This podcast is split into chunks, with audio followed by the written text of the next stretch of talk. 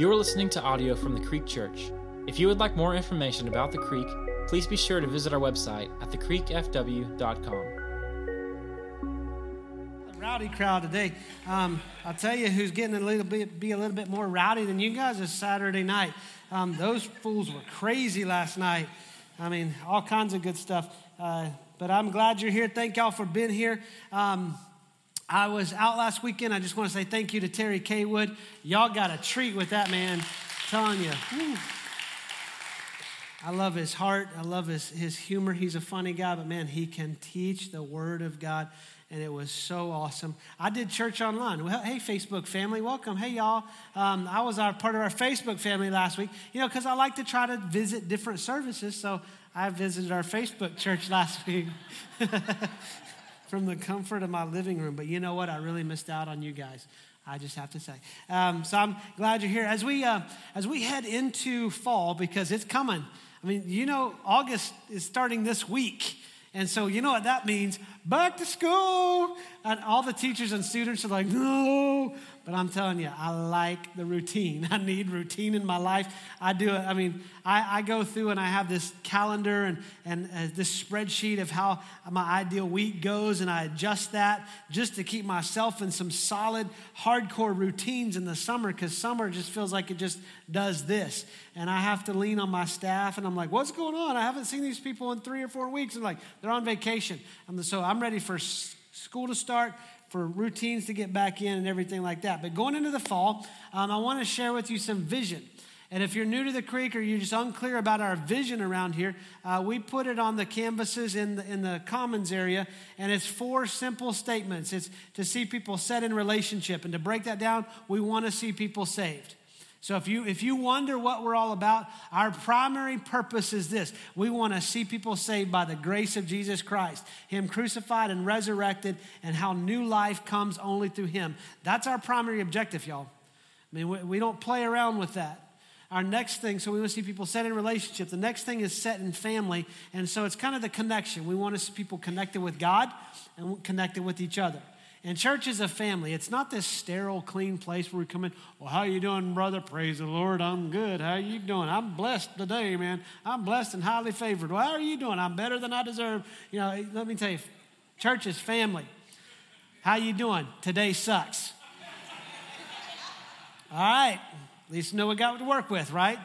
I mean, family is that way. Family's real. I mean, it's messy. And so that's what church needs to be.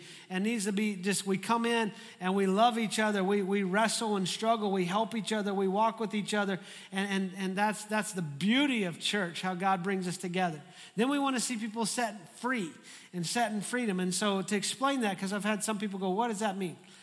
I see this all the time, and I've experienced this that I've given my life to Christ. I, have confessed Him as Lord and Savior, but you know what? My life just, uh, there's things that I, I'm hanging on to in my life that are keeping me from the fullness of God.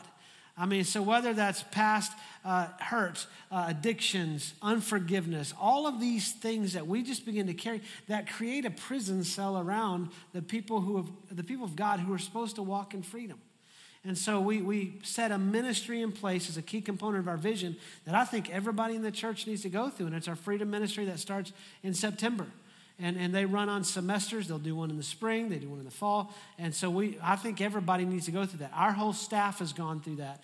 And even when I did it, uh, I'd been through freedom things before, but I did it again. I was like, man, God, thank you. Thank you for showing me this. And so I can, I can put some of those things behind. And then the fourth component is to be set in motion.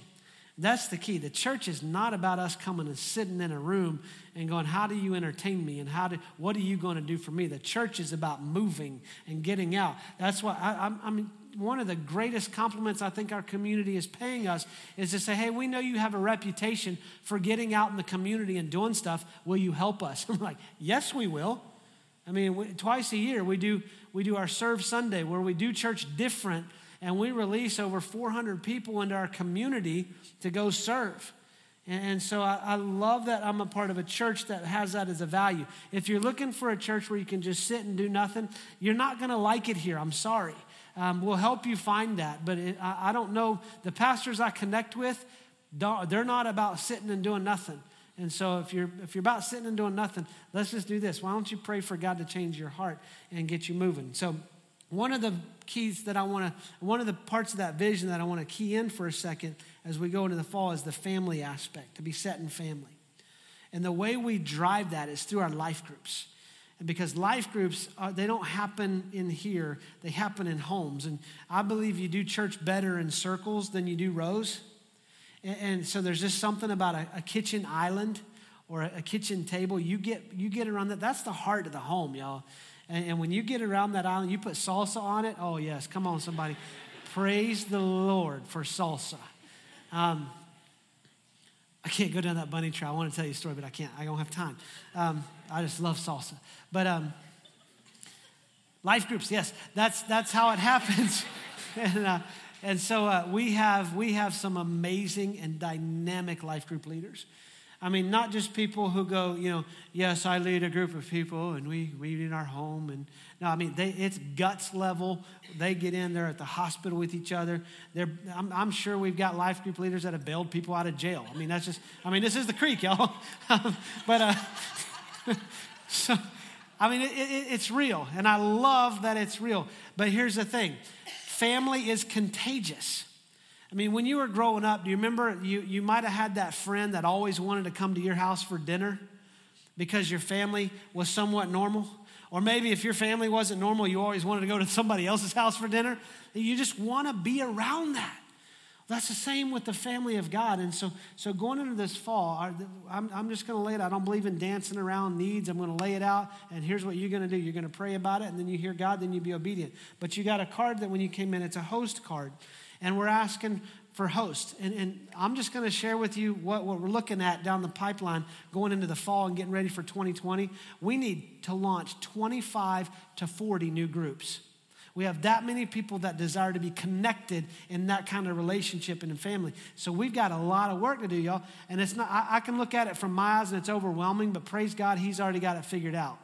And so you got this card, it's a host card, and we have this beautiful acronym for you called HOST.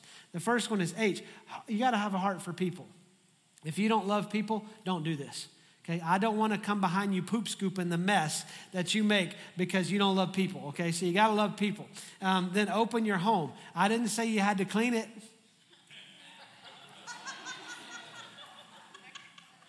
Although, ladies, it's a great opportunity to get the guy like, hey, group's coming over, you need a vacuum. Guys, let me tell you something. You want to look sexy in your wife's eyes? You push a vacuum, brother. Mm.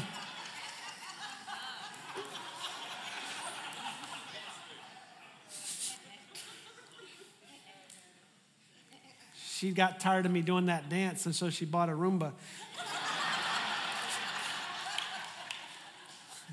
Serve a few snacks. Best way is delegate that. Always got to have salsa though. And then turn on a teaching video. And so we're not asking you to be biblical scholars. We're not asking you to have, because uh, I'll tell you, there's many weeks, I mean, I feel so underqualified to do what God's called me to do. I feel, I mean, so many times I'm just, God, I'm, I'm a wretch of a man and I can't do this. And He goes, No, you can't, but I can through you.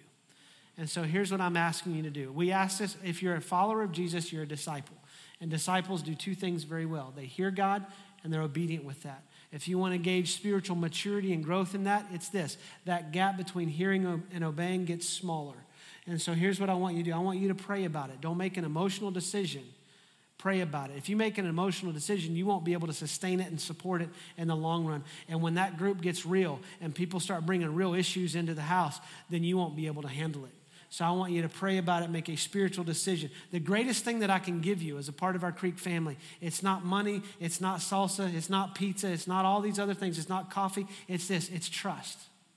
And with our life group leaders, you have my trust because what you're doing is you're taking the vision God has given us as a church and you're putting that in your living room and you're living it out. And I'm grateful for you for that. So thank you, thank you, thank you. If you got your Bible, go to Jonah chapter 4. We're going to finish the series. And um, this has been an interesting series. Have you liked Jonah? Good, good, because we're finishing it today. So I hope you, if you're in love with it, you know, you're just gonna have to go back and watch it again. But uh, I'm excited about next week. We're starting a new series on the armor of God, and so I can't wait for that. Um, so we're gonna have some fight up in here, y'all, because that's what it's about, right? So, anyway, Jonah chapter 4. Let me give you a, a, an update while you're going there in your Bible or your phone, or we got some on the back cabinets, Bibles. If you don't own one, take it. You, that's, our, that's our gift to you. Take it. So, Jonah, God says to go. Jonah says no. Jonah starts running and, and gets on a boat going the opposite direction. His disobedience has taken him far from God, and God, in his grace and his love, sends a storm in Jonah's life and Jonah goes to the sailors. They're like, What's up, Jonah? he goes, It's my fault. Throw me over. So they throw him overboard. Fish swallows Jonah. In the fish, belly of the fish, Jonah repents. Fish pukes Jonah up on the shore. I thought of a new name for the series last night. It should be called Fish Breath. But anyway, we missed it, okay? So I'm not perfect, you know. Sometimes I miss God on things. But um, so Jonah gets puked up on the shore. He goes to Nineveh and he preaches this message that you need to turn. God's about to destroy you. The whole city turns, from the king to the peasants. Everybody turns and they, they trust God. And 120,000 people get saved. God's grace, He loves people, He loves the city, and He sends us, and His grace is poured out. They repent, they turn to God, and 120,000 people get saved. And now, Jonah, can you imagine that feeling? I mean, just, just in this series alone, we've had four decisions for Christ. We, we've had our VBS a couple weeks ago, and we had five decisions for Christ.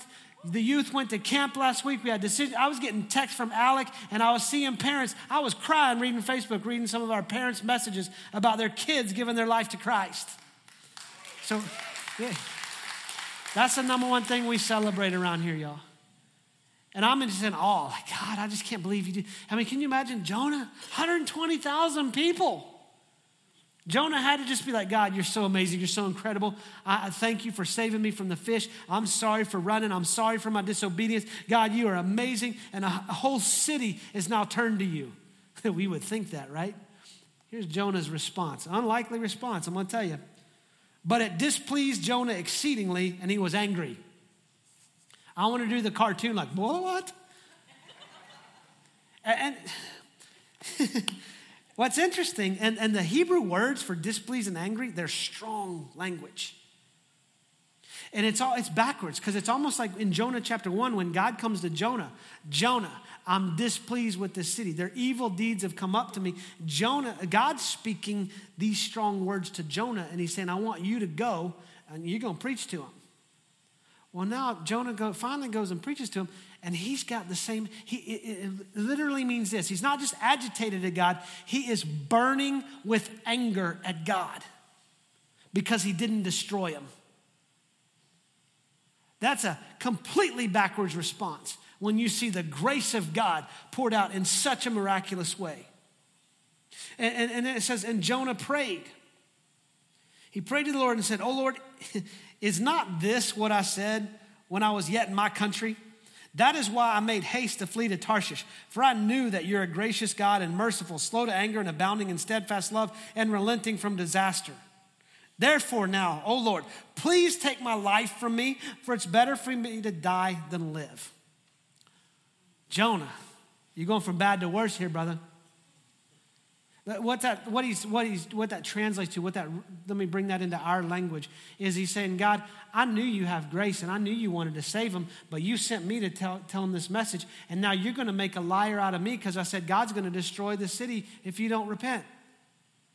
And they're going to look and go, oh, oh, you said God was going to do this. Where's your God now? Jonah's making, it's, it's a mess. And Jonah's like, you should just kill me because I don't, I mean, this is just ridiculous. It's, it's almost like this great contradiction that you see in Jonah, where you see him in the fish and he's repenting and he said, I'm turning it all over to you. Everything that I vowed, I'm going to make right. God, I'm, I'm doing this. I'm pursuing you. It's all about you. And he gets to Nineveh and it's kind of like, God, thank you for forgiving me, but I'm not forgiving them. Thank you for giving your grace to me, but I'm not giving it to them. That's a contradiction for God. I mean, Jesus talked about it in Matthew chapter 6 when he says, you know, if you forgive others, then God forgives you. We're, we're, talked about, we're taught in the Word of God about there's this measure that if, if you give it this way, you're going to get it this way. So if you're going to give forgiveness in a stingy way, you're going to get it in a stingy way. And what he's saying is, man, you, you've got to understand this. Yesterday, if you missed our men's breakfast, I'm sorry. It was, it was one of the most powerful men's, men's moments I think we've had in our church history.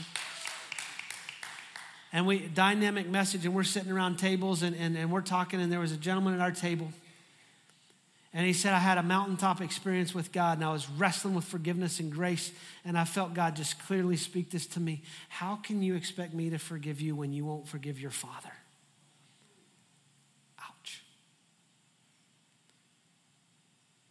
That's what Jonah's sitting in right now. Jonah's sitting in unforgiveness. And, you know, the, the, the Assyrians, I, I, told you this in week one, they had a terrible reputation. I mean, they didn't assimilate culture, they annihilated culture. They loved coming up with new ways to torture somebody when they were going to kill them. And so, uh, no doubt, Jonah had heard about their reputation, but also may have experienced some hurt because of their reputation, because of their brutality. And some of y'all have experienced some hurt. I will never minimize the hurt that you've experienced because it's deep, it's personal, and it's real. What I will try to get you to do is start walking in forgiveness because some of y'all been carrying unforgiveness for far too long and it's, it's, it's wearing you out. It's made you bitter, it's made you cynical, and it's made it hard to hear the clear voice of God in your life. And this unforgiveness will destroy you. You may be thinking, well, man, I'm, I'm okay there. I've forgiven everybody in my life. I'm good. Finally, I'm good.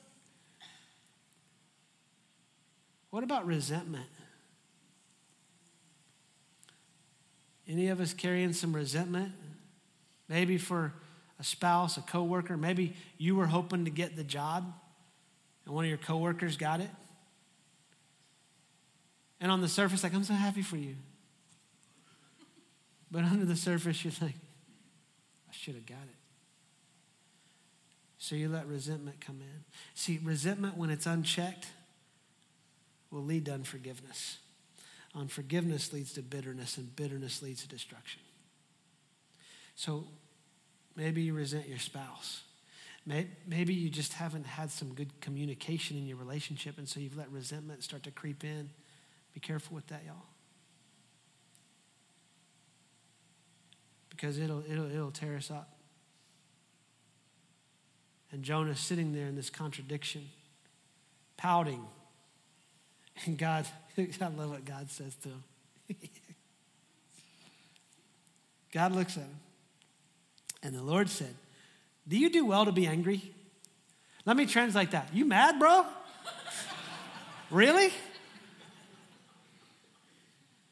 I think that God's like, what's up? You know? And then here's how Jonah responds Jonah went out of the city and sat to the east of the city and made a booth for himself there. He sat under it in the shade till he should see what would become of the city. God's like, You mad, bro? Jonah's like,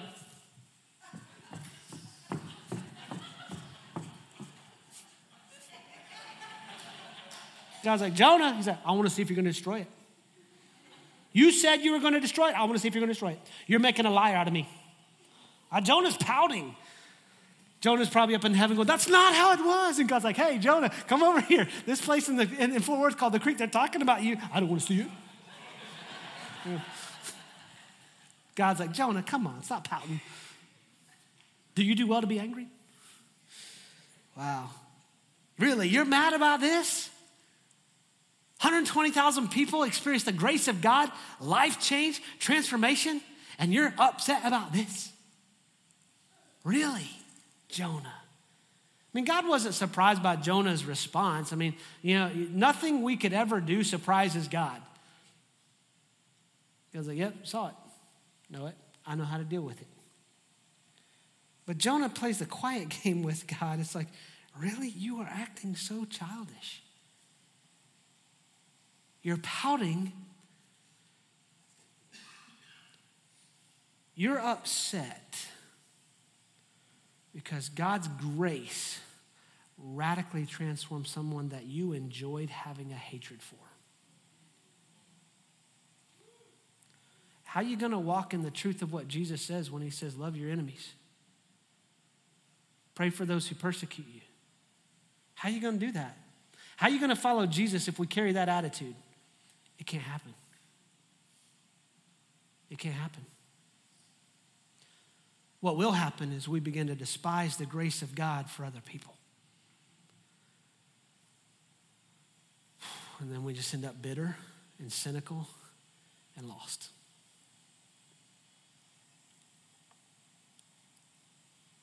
So Jonah's sitting outside of the city. And now the Lord God appointed a plant and made it come up over Jonah that it might be a shade over his head to save him from his discomfort. So Jonah was exceedingly glad because of the plant, because God's playing by his rules now.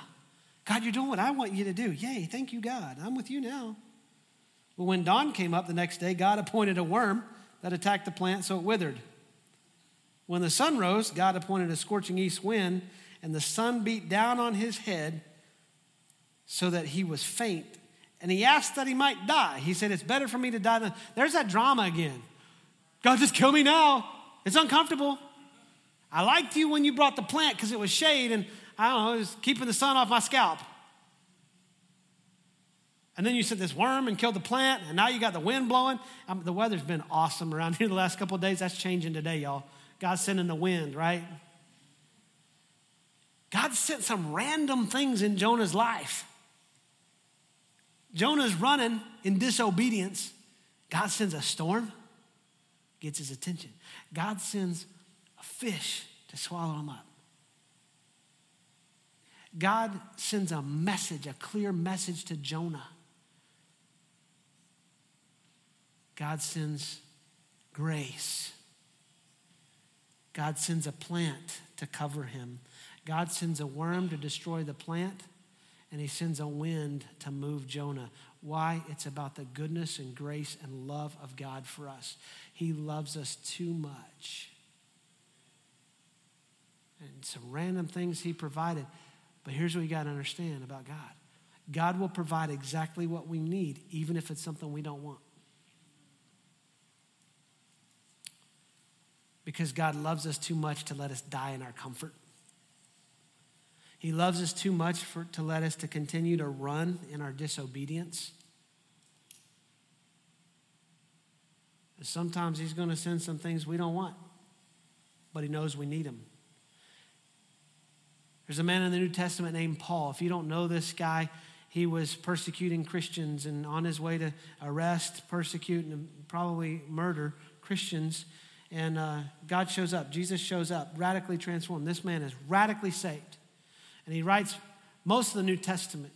And he writes this book, this letter to a church in Philippi, to the Philippian people. And in chapter 4, verse 19, he says this And my God will supply all of your needs according to his riches and glory. He didn't say God's going to give you everything you want. Some of you, your, your faith is built on a sham that God is some cosmic genie that if you rub life a certain way, if you, if you do the right thing, God's going to give you exactly what you want. No, no, no. The promise is I will give you everything you need. This is coming from a man, Paul, let me, let me tell you something. God provided every need. Paul would say, I went through multiple shipwrecks. Why? Because God used that to put me in the place for people to hear the gospel that wouldn't have heard the gospel. Hey, God, God brought beatings into my life so the gospel could move forward. Paul learned this idea of contentment in life. He said, I've learned how to be content whether I'm, I got plenty to eat or I'm starving, whether I'm well clothed or I'm naked. No matter what's going on in my life, I can trust God because He's got my needs met. Jonah's not content, and Jonah's not excited about his life. Where are you with that? Are you content? Are you excited about your life? I mean, are you really looking around and seeing it where God is supplying your needs? And see, we love the God of the plant, right? Because that's comfort, right? That's you're covering me, God. We like this idea of plant. Something's growing, I mean something's gonna harvest, and God's just pouring into my life. And we love to serve the God of the plant, but we don't want to serve the God of the worm. Because that means, wait, wait, wait, you're taking something from my life?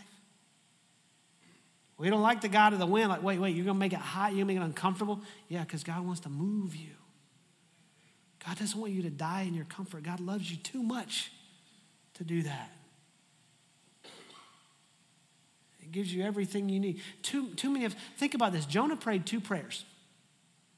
In, four, in these four chapters, we see two prayers recorded when he's in the belly of the fish and when he's angry at God. Is that a reflection of your prayer life?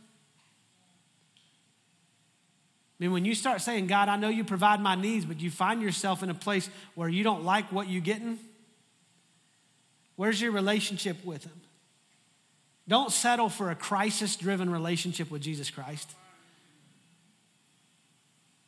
Don't, don't do it when you're just in the well, in the fish, and he pukes you up. And, oh, I think you got. I got it cleaned up now. But realize this that everything he's sending, the, the plant, the worm, the wind, the storm, all of these things are because God loves you and he sent these things and, and he has something for you. And so in verse 9, God said to Jonah, again, Do you be well to be angry for the plant? And Jonah said, Yeah, I do. I do. I, I have a right to be angry. Angry enough to die. Jonah's probably like, you, you, you drama. But God sees through our drama. God works in spite of our drama. Jonah, really? Okay, so you listen to what God responds to him. Love this. You pity the plant for which you did not labor, nor did you make it grow, which came into being in a night and perished in a night. really, Jonah? You're upset about something you had nothing to do with. You know what's happening is Jonah is making life all about him. And we got to learn that from, from, from this, this story with Jonah. Life is not about me, it's about others. Ultimately, I would say, you know, because we, we get in this me and you, you know, we're a severely um, troubled, I'll say, me culture. It's all about me. All about me. Even to the point where if someone is not about me, they become my enemy. And we set ourselves against them. We begin to tear them down because that's a culture that's trying to attack my culture, and my culture is about me. Man, I'll tell you what, I don't pray for worms in my life, but we need a worm in our me culture, y'all. We need to eat that plant down, and we need some kind of wind to move us out of the comfort that we try, this false sense of security that we create around me. I mean, Jonah's like, life's it's about me. You took my plant. God's like, you didn't, you did nothing for that plant. I did it. And you pity the plant, and then God says, and should I not pity Nineveh, that great city? In which there are more than 120,000 persons who do not know their right hand from their left hand, and also much cattle. Maybe God was going to do the first drive through in history. Welcome to Nineveh. Can I get a burger for you? I have the double meat. Can I get fries with that? No, God cares about the things. God cares about the cities. God cares about people. He's like, Jonah, you're, you're upset about a plant. I'm looking at over 120,000 people. You're pitying a plant that, that's so temporary. You had it for a day. I'm looking at eternity. I'm looking at what I created in my image that's been separated by sin, and they've gone their own way, and they've created this own reputation of their brutality, but I still love them. Why? Because they're created in my image and they're separate from me, and I want a relationship with them. And I sent you to speak it, and I knew they were going to repent because I wanted them back in a relationship with me. Should I not pity the city? See, life, we, it, it's, it's, it's us. It's not me, it's not you, it's not, I'll do my thing, you do your thing. It's us. Because there's something that happens when we come together. And it becomes this beautiful relationship that God is, is choosing to do something in us. What Jonah's, what God's saying to Jonah is, Jonah, you're making about you. I'm making about Nineveh. Because in Nineveh, there's people that need grace. There's people that need hope. there's people that need life, that need forgiveness, that need restoration. that need freedom. So when I look around at our city, see marriages are breaking apart at astronomical rates. Just because you're sitting in this church doesn't mean you're immune from it. If you were at our men's breakfast, you heard this staggering truth that one out of three kids in the United States of America are growing up without a father. And we've made it all about me. And God says the hope of the world is the gospel. But I'm choosing to work through you. And can you imagine how, humbling and overwhelming that is? Is that God wants to use me to change the world? Maybe we should change, instead of use me, God wants to use us to change the world because I can't do it. And you can't do it. But we can do it when we're focused on the power of the Holy Spirit at work in us that brought resurrection to Jesus Christ out of the grave after he gave his life on a cross to pay for our sin and our penalty and to buy us back into relationship with God. And that same power that called him out of the tomb on the third day is the same power that rests in us so that we can step up out of this place and we can go to the city and we can see marriages change. We can see kids grow up and have a role model to say, I don't have to do it the way everybody says it's going to turn out, but it can be something different in my life. We can raise up a generation of young women who can make an impact in our society and not say, I've got to learn to know my place, but I can step out and do something incredible. We, can, we are the church, y'all. We're not a plan for God to change the world. We're the plan. Jesus looked at Peter and said, On you, on this rock, I'm to build this church and the gates of hell will not prevail against it. It's all about us getting out because we can see some incredible things. Can you imagine the life change we're going to see when we stop running from God and start running to Him? When we finally get to that declaration and say, you know what, God, I'm going to Nineveh. God, I'm going to Fort Worth. I'm going to Saginaw. I'm going to Lake Worth. I'm going to North Richland Hills. I'm going to HEB. I'm going to Grapevine. I'm going to Keller. I'm going to Haslet. I'm going, I'm going all over this metro. God, I'm going to the place that you're calling me to go. Can you imagine the life change we're going to see? Because God loves people and He chooses to work in us and He chooses to move through us. And here's the, here's the crazy thing is, is Jonah, this book doesn't resolve. He doesn't come back and Jonah's life was changed forevermore and he's happily ever after. No, no. I think the rest of this story, God's saying, it's up to you. Are you going to sit and pout about my grace and you're going to despise my grace for the people I'm pouring it out on? Are you going to get in this flow and you're going to start running with me to the people who need me? If you're a Christian, if you're a Christ follower, I just want to ask you this question What are you running from? What are you running from? Can I, can I just say this this morning? Stop running. You're exhausted. Stop.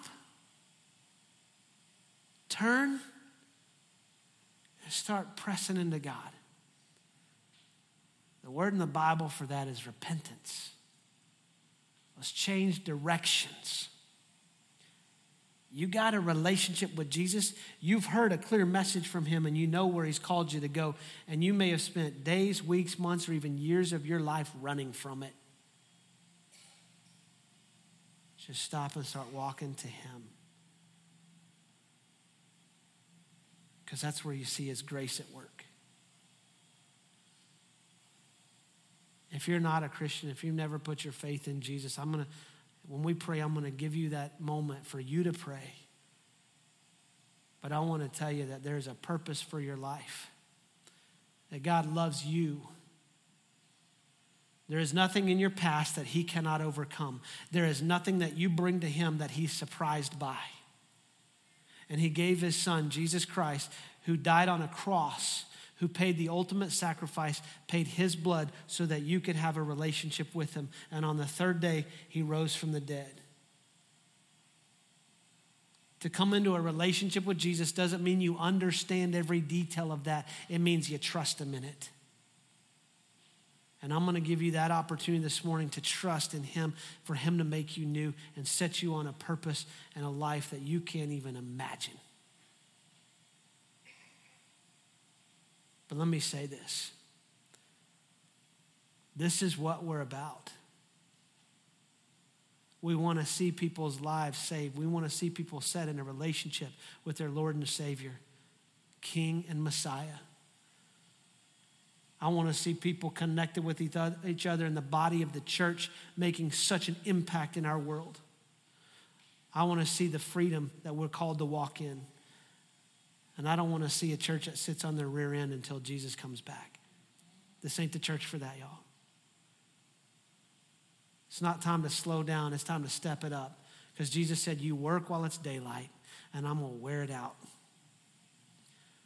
I don't make apologies for the vision that God's given us and for the things that we're going to engage with because I want to see lives change. I don't make apologies for inviting you to give and support this mission financially. I don't make apologies for asking you to serve and get on board with it. Why? Because there's a city out there that needs to see the grace of God and not a church full of people that despise them for the grace of God.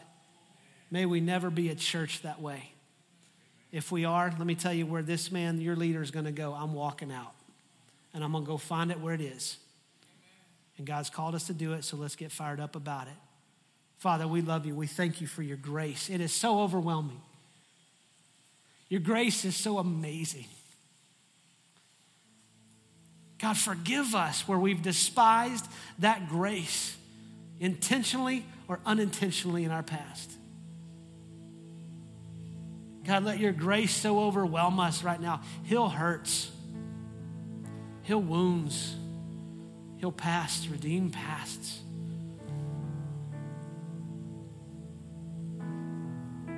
Forgive us for building our own sense of security and our comfort. Would you move us out of that?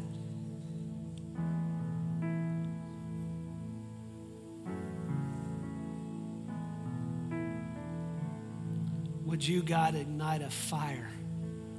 A passion in our soul that burns, that has to get out.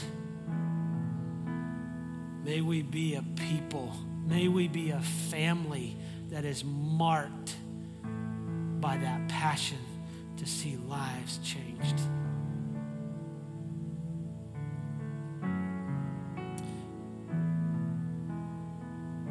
Pray for a renewal of the mind of those who are Christians in this room and those watching online, that there's a renewal of their mind and there's a repentance to stop making it about me and say, God, I'm making it about us and I'm running to you. And if you've never placed your faith in Jesus as your Lord and Savior, I want you to do something. I want every head bowed and every eye closed. I want you to do something. If you're ready to make that decision and say, Matt, I want you to pray with me and I'm ready for my life to be new. I want you to just I, boldly, bravely, just put your hand up in the air because I'm going to pray for you. Amen. Come on. Awesome. This is life change, y'all. This is that moment to say, Jesus, I'm not running from you anymore. I'm running to you. I'm putting it all in. It's an all out surrender, y'all. It's not an emotional decision, but it's the biggest decision you ever make in your life. Those of you that have raised your hands, you can put them down. I want you to pray this in your words. And if you're watching online, you pray this. You don't have to be in here to experience the grace of God. I want you to say this in, in your way. I just want you to say, Jesus, I need your grace. I'm asking for your forgiveness. I believe you died for me because you love me that much. And I believe you rose again because there's a power that my life can be connected to that is so much greater than mine. And I'm asking you for that. I'm asking for you to save me and make me new. Recreate me. Give me your purpose in your life. Jesus, this commitment I make to you right now is to stop running from you and to spend the rest of my days running to you and to your heart and to your purpose and to your life. May it be for your glory, Jesus. Thank you for listening to this message from the Creek Church. We invite you to listen to other messages on this podcast, or if you have any questions, you can email us at info at thecreekfw.com.